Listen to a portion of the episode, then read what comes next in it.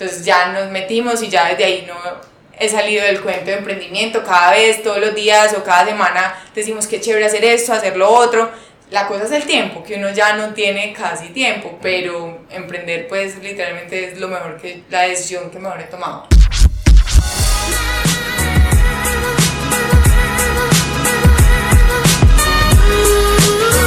This is the International Business Podcast.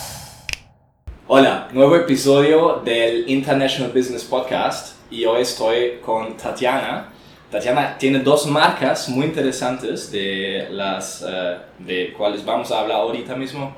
Eh, y tal vez Tatiana nos puedes como comentar un poco para el inicio qué haces y quién eres. Claro que sí. Bueno, eh, mi nombre es Tatiana, tengo 27 años, realmente soy administradora de negocios, terminé en cuentos de moda, de emprendimiento, soy especialista en mercadeo, estudié en la Universidad de AFIT, como ya lo estabas comentando, tengo dos marcas, realmente una es de ropa interior, de lencería para mujeres, ya llevo aproximadamente tres años con ella, y la otra la lancé hace poco, hace unos 9, 10 meses, y es de vestidos de baño sostenibles. Entonces, si ando muy metida, hago todo el proceso de las marcas, es decir, me encargo desde la confección, tengo taller propio donde se realizan todos los procesos de las marcas. Yo me encargo de toda la parte de la proyección, comunicación, marketing, venta, eh, todo era, hago de todo realmente en las dos marcas. Qué bueno, pues yo ya, no sé, como hace unos meses descubrí todo eso cuando nos, nos vimos por primera vez y me pareció súper interesante porque igual eh, las dos marcas tienen un enfoque muy sostenible, digamos, ¿no? Creo que eso es un, un, un tema como que te apasiona, pero antes de que nos cuentas más eh, relacionado sobre esto, eh, ¿cuál fue como el, el, momento, el primer momento donde te dieron las ganas de empezar, empezar esto? Empezar a emprender, realmente voy a ser muy honesta. Hice la práctica en una empresa en la cual aprendí mucho, pero ese ritmo realmente me frustró mucho. No me sentía contenta el hecho de levantarme todos los días a las 7 de la mañana, a llegar a una oficina, a recibir labores que unas me gustaban mucho hacer, otras realmente me parecían lo más horrible del mundo. Entonces empecé como a cogerle un fastidio día a día a ir a trabajar, como que yo no me sentía bien y para mí un fin de semana era felicidad, algo que realmente yo no quería para mí. O sea, yo quería levantarme contenta, feliz, queriendo hacer algo para mí, por mi futuro. Entonces, realmente mi primer como eh, momento que me hizo pensar en yo no quiero esto fue mi práctica. Entonces, al vivir esa práctica, yo dije, no, literalmente quiero empezar a emprender. De ahí me fui pues al exterior, estudié inglés y cuando regresé con una amiga de la universidad, dijimos como, vamos a hacer algo juntas, nos gusta la moda, yo pues como estaba en Australia, pues no sé si ya lo había, no lo había comentado, empezamos a ver como una tendencia internacional en ese como empoderamiento de la mujer mediante la ropa interior, la lencería, algo que no fuera tan básico, sino que mediante insumos y valores la mujer se sintiera empoderada. Entonces ya nos metimos y ya desde ahí no he salido del cuento de emprendimiento, cada vez, todos los días o cada semana decimos que chévere hacer esto, hacer lo otro la cosa es el tiempo, que uno ya no tiene casi tiempo, pero emprender pues literalmente es lo mejor que, la decisión que mejor he tomado. Entonces tú empezaste, pero al mismo tiempo igual seguías trabajando ahí no. en las prácticas. No, okay. Hice la práctica, me fui a estudiar inglés, regresé y regresé ya con, pues, con la mentalidad de que iba a montar la empresa. Con... Nació básicamente en ese Sí, o sea, yo solamente he trabajado para una empresa los seis meses de la práctica. ya de ahí... nunca más. Nunca más, nunca más. Qué bueno. Entonces, ¿eso, ¿eso empezaste con la amiga entonces o nada más como desarrollaron tal vez juntos y luego ella decidió tomar otro camino? Empecé con ella, empecé con ella, empezamos juntas, desarrollamos todo, pero llevar una sociedad es un poco complejo. Y más en algo que es una marca, porque una cosa es una empresa que ya está mucho más establecida, en lo cual, eh, no sé, cada área tiene su labor y cada uno sabe a dónde tiene que dirigirse pero cuando tú estás creando una marca que realmente yo pienso y realmente sé que mi amiga, que ahorita ya estamos juntas de nuevo de otra manera, por así decirlo, en otro proyecto, eh, es muy difícil porque una marca tiene que reflejar algo. O sea, es como una personalidad, es como una persona. Entonces, no puede decir la marca hoy expresarse de una manera y mañana expresarse de otra porque lo que va a crear es confusión ante el consumidor. Entonces, empezamos como de pronto a fallar un poco en esa coherencia en que ella quería hacer algo de una manera, yo de otra, de pronto quería hacer unos conjuntos diferentes, ella de otra manera, entonces empezamos ahí a tener unos roces y decidimos más bien alejarnos.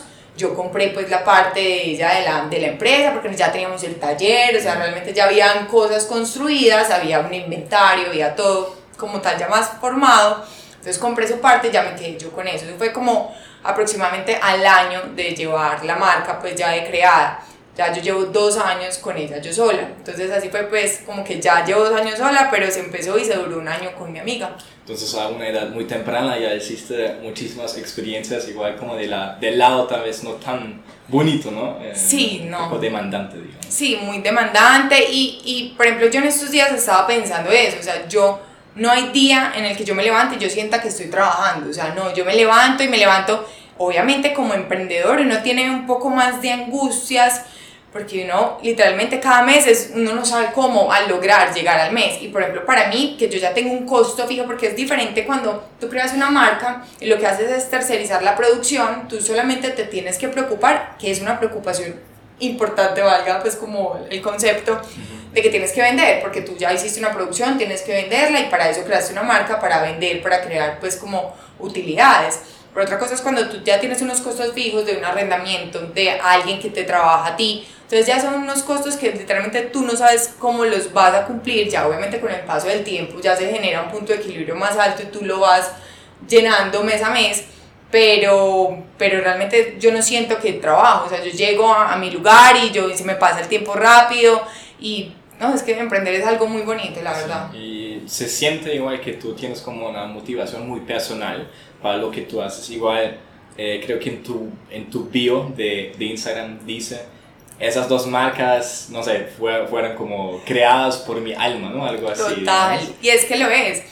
Me voy a meter aquí, lo voy a contar rápido. La ropa interior realmente fue más, después fue cobrando ese sentido. Antes, cuando pues surgió, surgió como, ay, listo, está en tendencia en Europa, viene esa tendencia, listo, hagámoslo.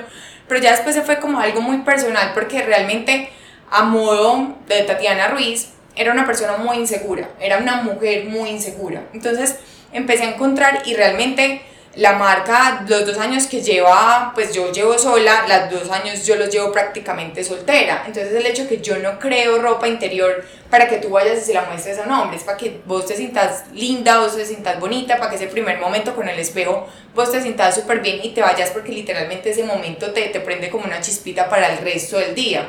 Entonces esa, esa parte de la ropa interior literalmente fue como venga, es que ese es el primer momento en que la mujer dice, me veo bonita, me siento bonita y empieza como a todo a desarrollarse una energía súper bonita. Entonces, eh, eso fue como por la parte de la ropa interior.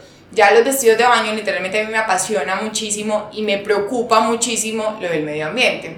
Entonces yo siempre, a mí siempre me han gustado los vestidos de baño, o sea, yo cuando tenía 16, 18 años, que paseo el fin de semana para la finca, compre vestido de baño. O sea, yo tenía una bolsada gigante de vestidos de baño, siempre me han gustado. Pero yo dije, vamos a hacer algo con sentido. Y es de lo que siempre he hablado, tanto en la ropa interior como en los vestidos de baño. O sea, hay que tener un sentido, un porqué, un propósito de las cosas. Entonces, apenas descubrí que había una tela eco, que empecé con eco nylon, que son pues las mallas de pescar recicladas, y brutal. Pero después fui analizando un poco más y el plástico es algo que realmente está acabando con los océanos, con las ciudades, con absolutamente todo el mundo, con las fuentes hídricas, con todo. Entonces yo dije, no. Entonces ahorita esta nueva colección la hice con botellas plásticas recicladas. Entonces sí, realmente trato de que todo tenga un propósito, un sentido y una como una identidad. Ok, entonces básicamente eh, los trajes de baño de tu marca son, son hechas por, por botellas de plástico. Pues explica un poco cómo. Claro que, sí, claro, sí. Como cuando lo escuchas por primera vez piensas como así. Como así, una botella de plástico, cómo se convierte. Pues mira, realmente. Ahorita la colección que tengo, importé las telas de Italia. Las telas son importadas de Italia. Lo digo esto porque más adelante voy a explicar algo. Entonces, ¿qué pasa? Ellos llegan y cogen las botellas, o sea, cogen las botellas, el plástico, eso lo transforman y los convierten como en unas partículas, en unas pequeñas bolitas. Eso ya lo empiezan como en sus procesos, ellos allá, que no sé, empiezan a desarrollar fibras. Ya esas fibras las combinan con otras. Entonces, ¿qué es otras? Que tú puedes hacer esas fibras de PET reciclado, de poliéster reciclado, las puedes combinar, sea con algodón, que ya hay marcas también que hacen camisetas, eh, no sé, cosas más exteriores con eso, o las puedes combinar con otros tipos de, de, telas que son ya más elásticas, como por lo menos las mías de los vestidos de baño. Entonces no es que tú cojas una botella plástica y empieces a hilar un vestido de baño, no, o sea, eso tiene un proceso químico realmente que eso debe estar patentado, no tengo ni idea, pero sí es como un proceso largo que te puedo compartir ahí. Tengo varios como eh, artículos y enlaces. Entonces yo lo importo, actualmente lo importo, pero hay una empresa acá en Colombia que ya lo está haciendo. Entonces, al momento de la reproducción, porque eso es una cosas de la marca, que se hacen producciones a baja escala, porque ya, pues no sé, Forever, han visto el caso de Forever, que realmente son, listo, venden, mandan a maquilar unidades, toneladas, millones de toneladas de prendas para ya después venderlas a un 70, un 60% y que terminen en la basura, no sé, a los 3, 4 meses y en el océano en los próximos 5 años por 100 años, 200 años. Entonces, son, escala, son producciones a baja escala donde listo, esto se vendió, lo reprogramamos y se hacen más. Entonces, en esa reproducción pienso hacerlo con Enca. Enca es la empresa acá en Colombia que está haciendo eso con el, con el plástico, con las botellas plásticas. Entonces ya lo pienso hacer para que sea todo hecho en Colombia, desde la tela, producción, comercialización, absolutamente todo. Eh, ya con eso de la, de la baja, eh, ¿cómo, ¿cómo, dijiste? Baja la, la, producción a baja escala. producción a baja escala, igual tocas un, un tema interesante porque yo pues me imagino obviamente ahora con los trajes de baño fue, digamos, entre comillas, más fácil para ti porque ya tenías esa otra marca más o menos llevada a, algo éxito, ¿no? Eh, pero ¿cómo fue con la primera marca al inicio, no? O sea, me imagino, tú apenas regresaste como de, de Australia, ¿no? Eh, sin realmente experiencia laboral, tampoco, por ejemplo, me imagino que muchos ahorros, porque ya pues un año en el exterior igual te cuesta plata. ¿Cómo le hiciste? ¿Cómo montaste todo al inicio? Porque eso es como creo que lo que muchísimas personas se preguntan, bueno, me gustaría empezar algo, pero ¿cómo? y se necesita poco. La verdad, la gente, la, gente, la gente piensa que uno necesita 20 millones en la cuenta para empezar una empresa. Realmente no los necesitas. Entonces, en la parte del conocimiento como tal, como les conté al inicio, yo soy administradora, énfasis en mercadeo, especialista en mercadeo, cero moda, cero confección, nada. Mi amiga estudió lo mismo que yo.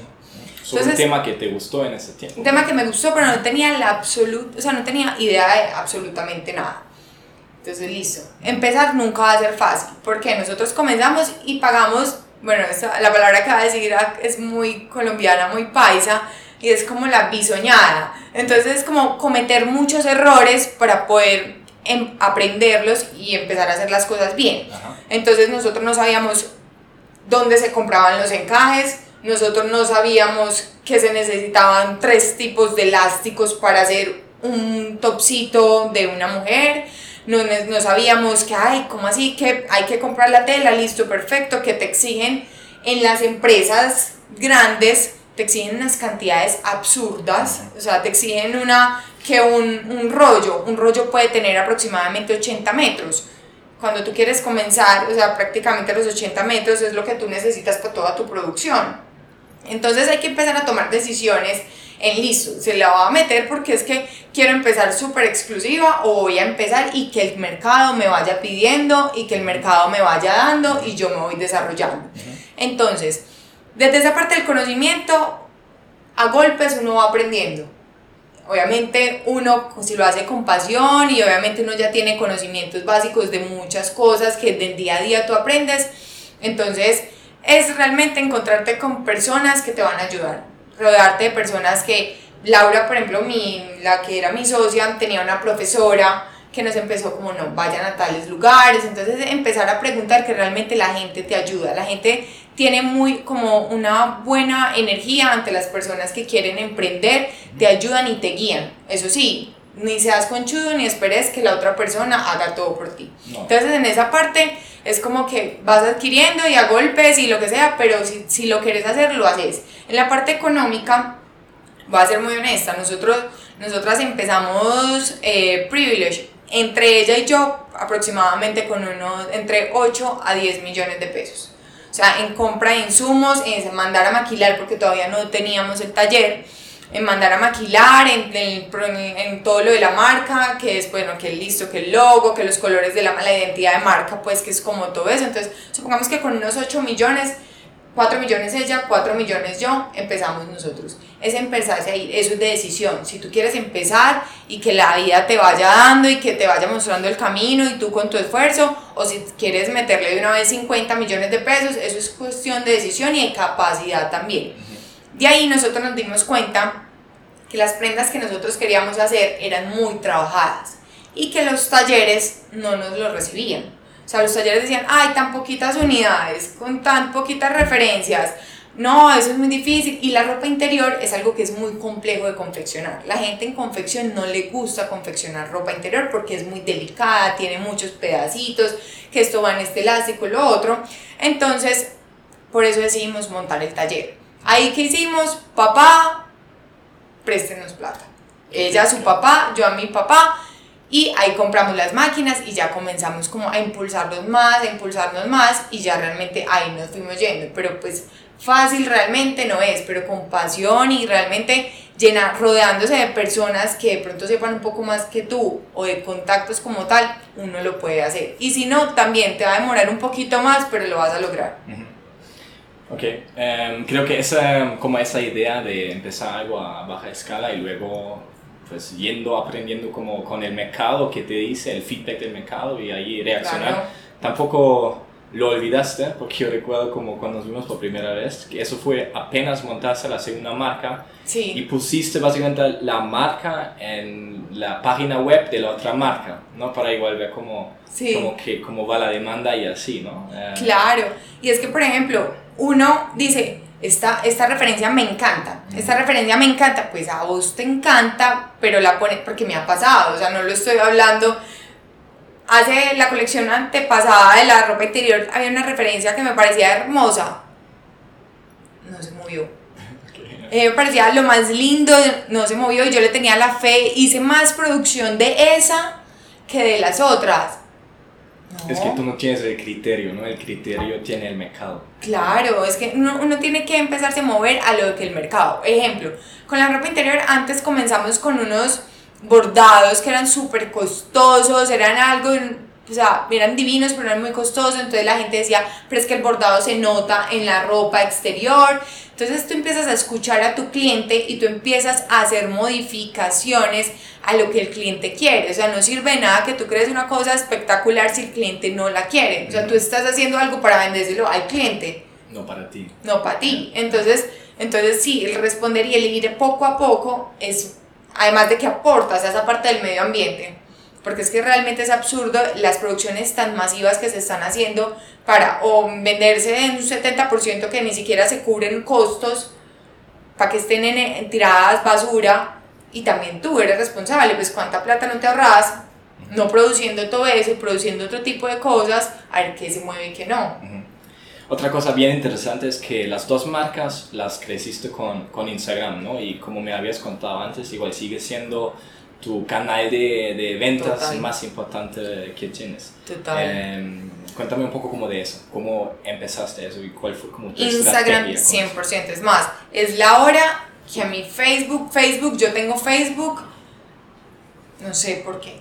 o sea, por de pronto... O sea, ¿para, ¿para, la marca o personal? Sí, para, no, para la marca. O sea, no, no sé por qué tengo Facebook para la marca, porque realmente no sé si es por mi público, que de pronto se mueve más en Instagram que en Facebook, porque yo pensaría que mi público es algo muy parecido al perfil mío. Yo a Facebook me meto una vez por semana y eso que a ver de pronto qué otra noticia tal, pero en Instagram prácticamente me puedo meter unas 20 veces al día. Okay. Entonces pensaría que por eso. Pero desde un principio, en con Privilege, que es la de ropa interior, eh, fue Instagram, 100%, y sigue siendo el canal más importante. Nosotros abrimos tienda hace seis meses, la soporta las ventas de Instagram. Ajá. Ok, o sea, te llegan las personas igual, claro. aunque tienes eh, un lugar fijo ahora Total. también. Es más, es tanto la, la parte de, del e-commerce de Instagram, pero hay algo muy importante. Yo no hago ventas por Instagram, es decir, que a mí me hablen por directo, Ah, por mensaje directo y me digan, y me digan, ay, sí, tal. Supongamos que de 10 clientes, dos pueden ser así, el resto es redireccionado a la página web, al e-commerce como tal. Entonces, eh, eso es importante porque, a mí, por ejemplo, mi socia, ella sí vende más por mensajes. O sea, la página web no tanto, más el, ay, sí, dame la cuenta o dale, ta, ta, ta, sí lo hacen muy así. Mi, mi- o sea, el canal más fuerte mío es el e-commerce. ¿Y por qué crees que es así? O sea, desde mi experiencia aquí se mueve mucho por el Messenger, ¿no? O sea, que realmente te escriben precio y, Claro, cualquier como otro Porque yo creo que detalle. depende mucho del tipo de cliente. Si es un cliente que es más de que quiero esto, lo compro y ya, se mete simplemente a la página web, añadir al carro, Ajá. pago y ya. Ajá. Pero hay mujeres, pues porque mi mercado es netamente mujeres hasta ahora, porque va a sacar pantalonetas para hombres en la Ya, marca noticias. Sí, noticias. Em, se me olvidó. E-commerce. Entonces, no, pero no, ¿sabes? Ah, bueno, y hay mujeres más inseguras, de pronto que necesitan un poco más de asesoría, inseguras no, necesitan un poco más de asesoría, entonces esas sí son las personas que te hablan. Entonces a ellas son las personas que es tu, es tu momento más importante como marca porque es donde tú te muestras y donde puedes realmente darle la mano a esa persona y acompañarla hacia una decisión de compra. Entonces esas personas que, ay, pero es que yo normalmente soy talla tanto, eh, es que, no sé, me operé o me voy a operar o es que veo que la espalda es así o me gusta el panty de otra manera, entonces hay que hacerle un acompañamiento distinto a ese tipo de cliente. Pero realmente mis ventas van más por la parte del e-commerce. En el momento que yo creé la página web, eh, yo la creé un 25 de, de noviembre. Hice Black Friday, 28, era 28 o 29 de noviembre. Lo que me costó la página lo libré en el Black Friday. O sea, con eso te puedo decir todo. O sea, ya, o sea, el e-commerce para mí es la fuente más, más, más grande de ingresos. Qué bueno. Y mm, yo creo que para ti como un producto tan, digamos, tan, tan físico, ¿no? Porque es algo que llevas pues Total. en tu cuerpo, eh, tiene que ver mucho como el estilo de, y el contenido que, que, que, que sacas, ¿no? En Instagram. Eh, veo que ustedes pues suben muchas fotos y así. ¿Qué crees que tanto tiene que ver eso, eh, el contenido? Y, y también como la frecuencia en cual publican contenido, porque ustedes no duermen en, en sus cuentas Total. de Instagram. No, no, es, es, eso es, yo creería que el contenido lo es todo. Ajá. Si tú no tienes tienda en cada ciudad del mundo, tu tienda es tu Instagram. Cuando una persona entra a tu perfil, esa es como si la persona entrara a la tienda. Entonces debe ser lo más acorde a tu personalidad. Entonces, listo, las fotos más bonitas posibles, que tengan, ahorita hay tendencias en cosas, entonces, por ejemplo, yo desde un principio, cuando empecé yo sola en la ropa interior, tomé un formato y el formato es que la ropa interior no, no- normalmente como tú dices es algo físico y de pronto la gente no lo puede tocar por Instagram, aún no, esperemos que en, un futuro algo así pueda llegar. Yo intento mostrarle a la persona, hacerle fácil la compra, la decisión, y es que entre los tres, tres fotos que se tienen, coloco una delantera, una lateral y una trasera. Ok. O sea, hay que facilitarle la compra. Ujú. ¿Por qué? Porque tú llegas, ay, me gusta este vestido de baño.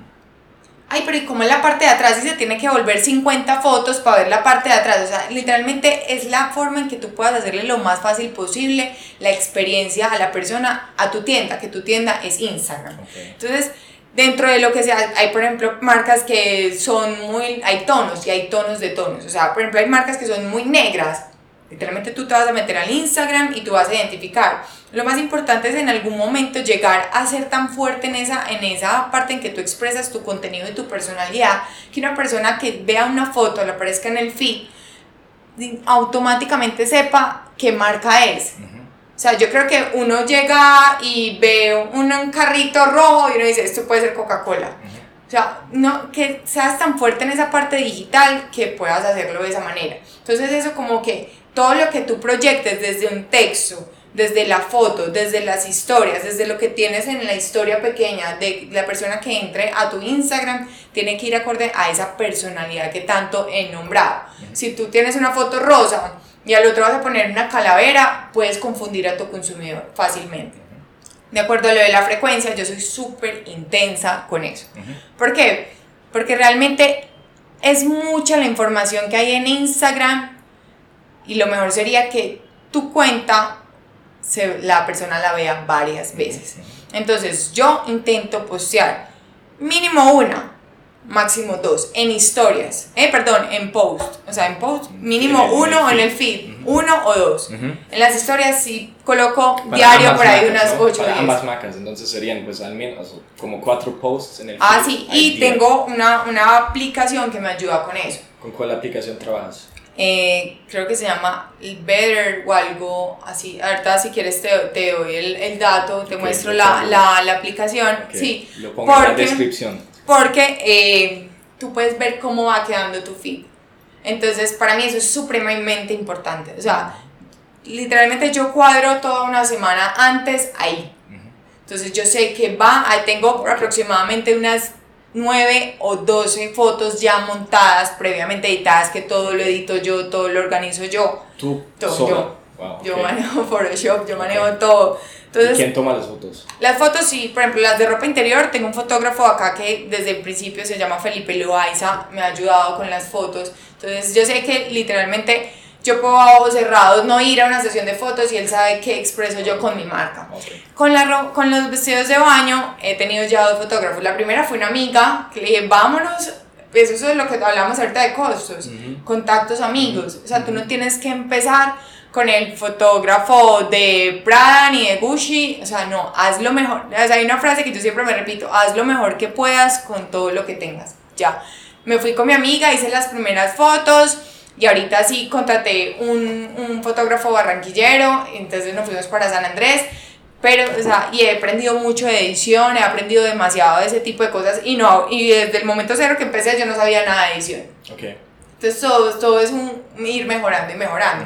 Entonces en esa parte de la frecuencia, sí, todo lo que puedas. O sea, tampoco puedes cada dos horas publicar porque la gente no le va a alcanzar a llegar. O sea, normalmente a ti te puede, tú te metes a tu feed y aparece una foto, lo máximo que te puede llegar es como nueve horas o hace 10 horas que a veces te aparecen como cosas que las personas pusieron, pues, pero realmente mínimo dos y en historias lo que puedas, o sea, las historias son una herramienta demasiado buena porque tú no puedes en, en, un, en un post, no puedes colocar un link. La, la persona le gusta, ajá, la persona le gusta la foto y dice, ay, chévere, me voy al link del perfil y ya, pero realmente es como aprovechar, ay, me gustó, cuidado. Lo que sí puedes hacer en el feed es ese de product tagging.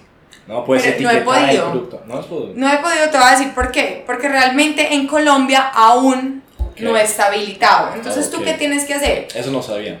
Tienes que Buen- hacer un... detalle. O sea, lo primero que tú tienes que hacer es crear tu tienda en Facebook. Para eso sirve, pero en Facebook, ¿cierto? Creas la tienda en Facebook, todos los productos, tal. De ahí se, esos, ellos dos como que se conectan. Pero realmente es que acá en Colombia aún no está disponible. Entonces, Ok. ¿tú qué tienes que hacer? Descargarte una aplicación para que tu celular eh, engañe el GPS. O sea, esa aplicación engaña el Ah, GPS, como entonces, ah. ajá, total. Entonces hace como si tú pero no he podido. O sea, así es que lo han hecho porque yo se lo pregunté a la persona Eh, que a mí me ayuda con mi página web y me dijo eso. Sí sería bacanísimo, pero no he podido y Sí. ya tengo bastantes cosas como para ponerme en esas.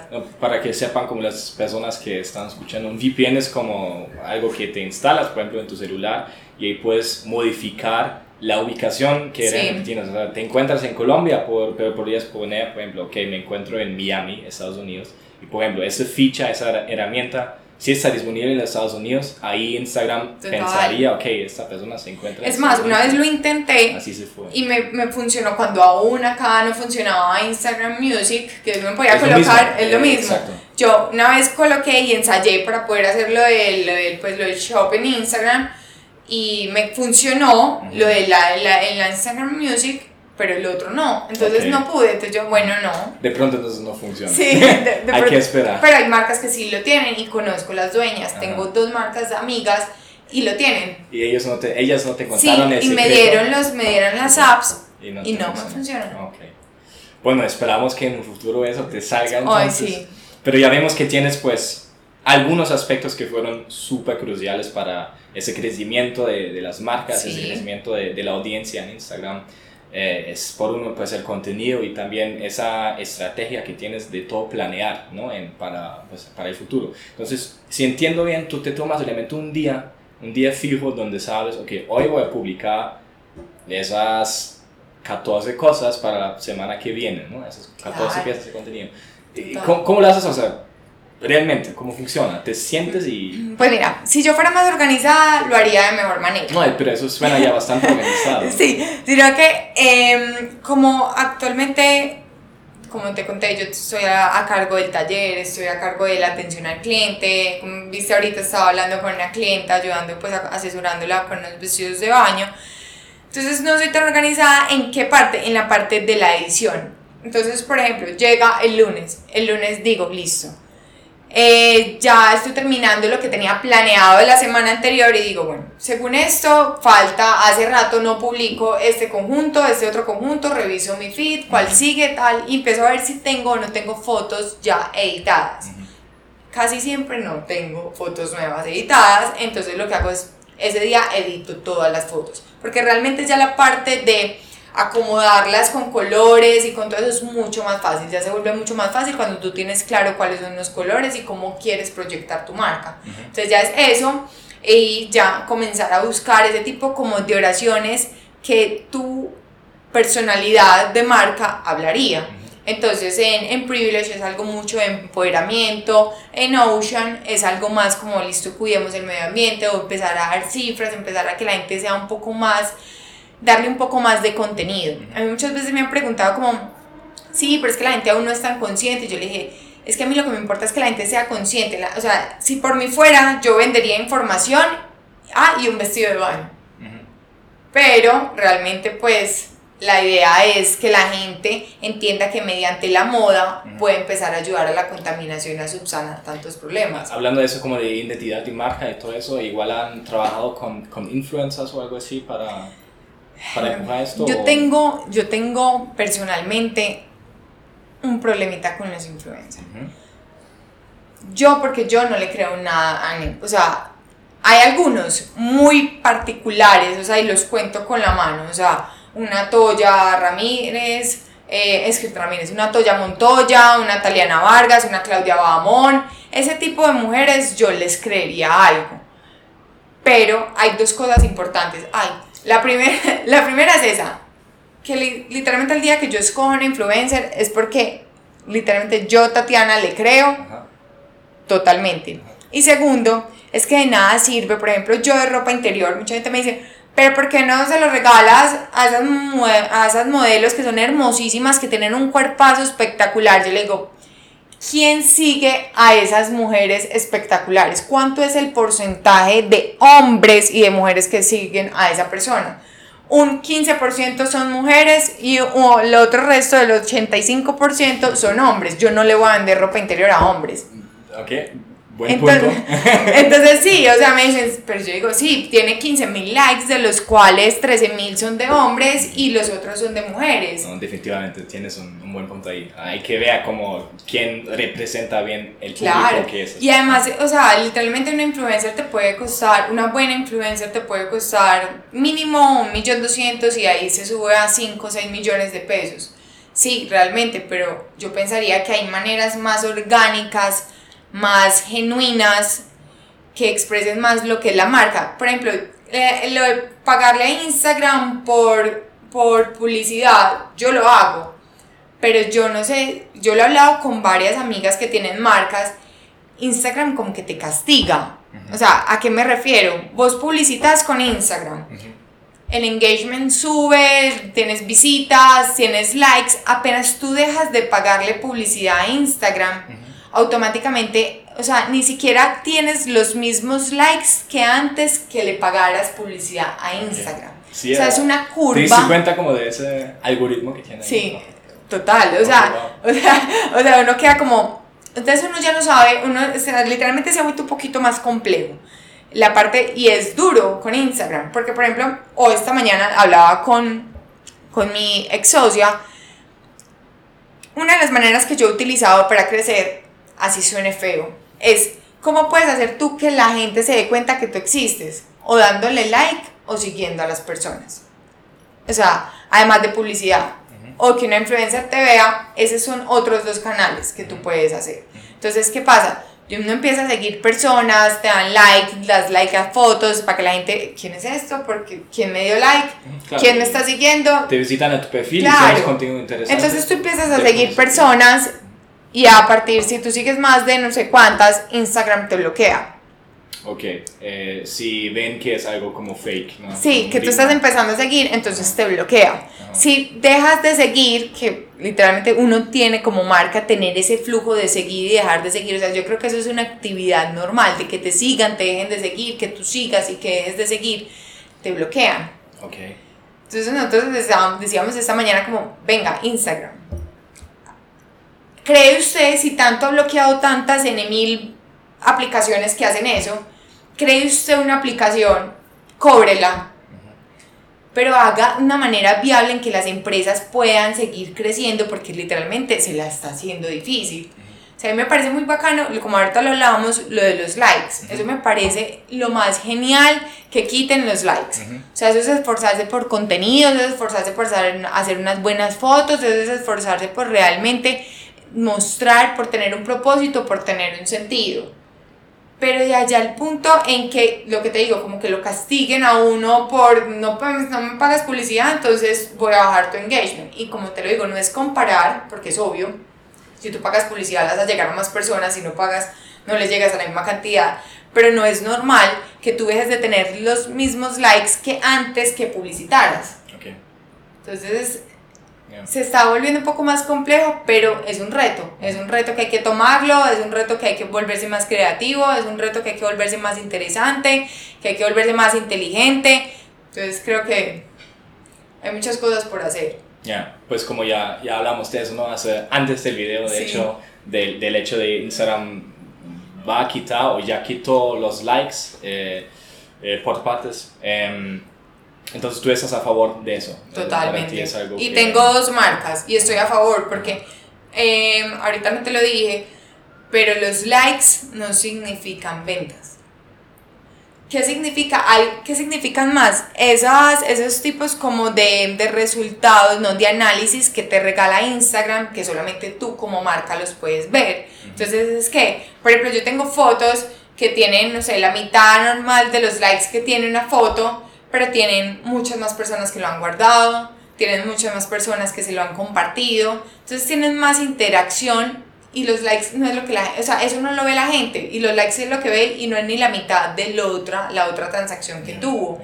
Entonces eso re- realmente no refleja absolutamente nada. Sí, como ya, como ya aclaramos, es como un vanity metric, se podría decir, y no realmente es un buen índice para el éxito que tiene de pronto una persona, el engagement rate que tiene una persona, y en- en- hablando de tus productos, como las ventas que puedes obtener de ese, de ese producto. Sí, sí. No tiene, no tiene referencias que, güey, madre, está, eh, que están llenísimas de likes, pero ¿y las ventas qué? Hay otras que tienen pocos likes y créeme que se han agotado. O sea, los likes no son. Los likes es simplemente te entró o simplemente no les llegó a casi, a casi personas. O sea, puede variar, tiene demasiadas variables, más no es un sinónimo de ventas. Listo. Tatiana, muchísimas gracias por esos insights tan interesantes de tu parte y te felicito muchísimo por el éxito, de éxito que has tenido con esas dos marcas. Y tú como el guest en el podcast de hoy tienes la, la última palabra. No, a ti, muchísimas gracias. Realmente me gusta mucho compartir esto porque es una experiencia que sé que puede funcionar y que le puede ayudar y abrir los ojos, los sueños a muchas personas. A ti, en serio, muchas gracias por la invitación. Fue muy amena la conversación y no, muchísimas gracias. Listo, gracias. Chao. Hola amigos, muchísimas gracias por escuchar mi podcast, de verdad significa mucho. Y para mí lo más importante es aportarles valor de alguna manera. Entonces sería lo máximo si se suscriben y me dejan una reseña acá en la plataforma donde lo están escuchando. Que tengan un feliz día.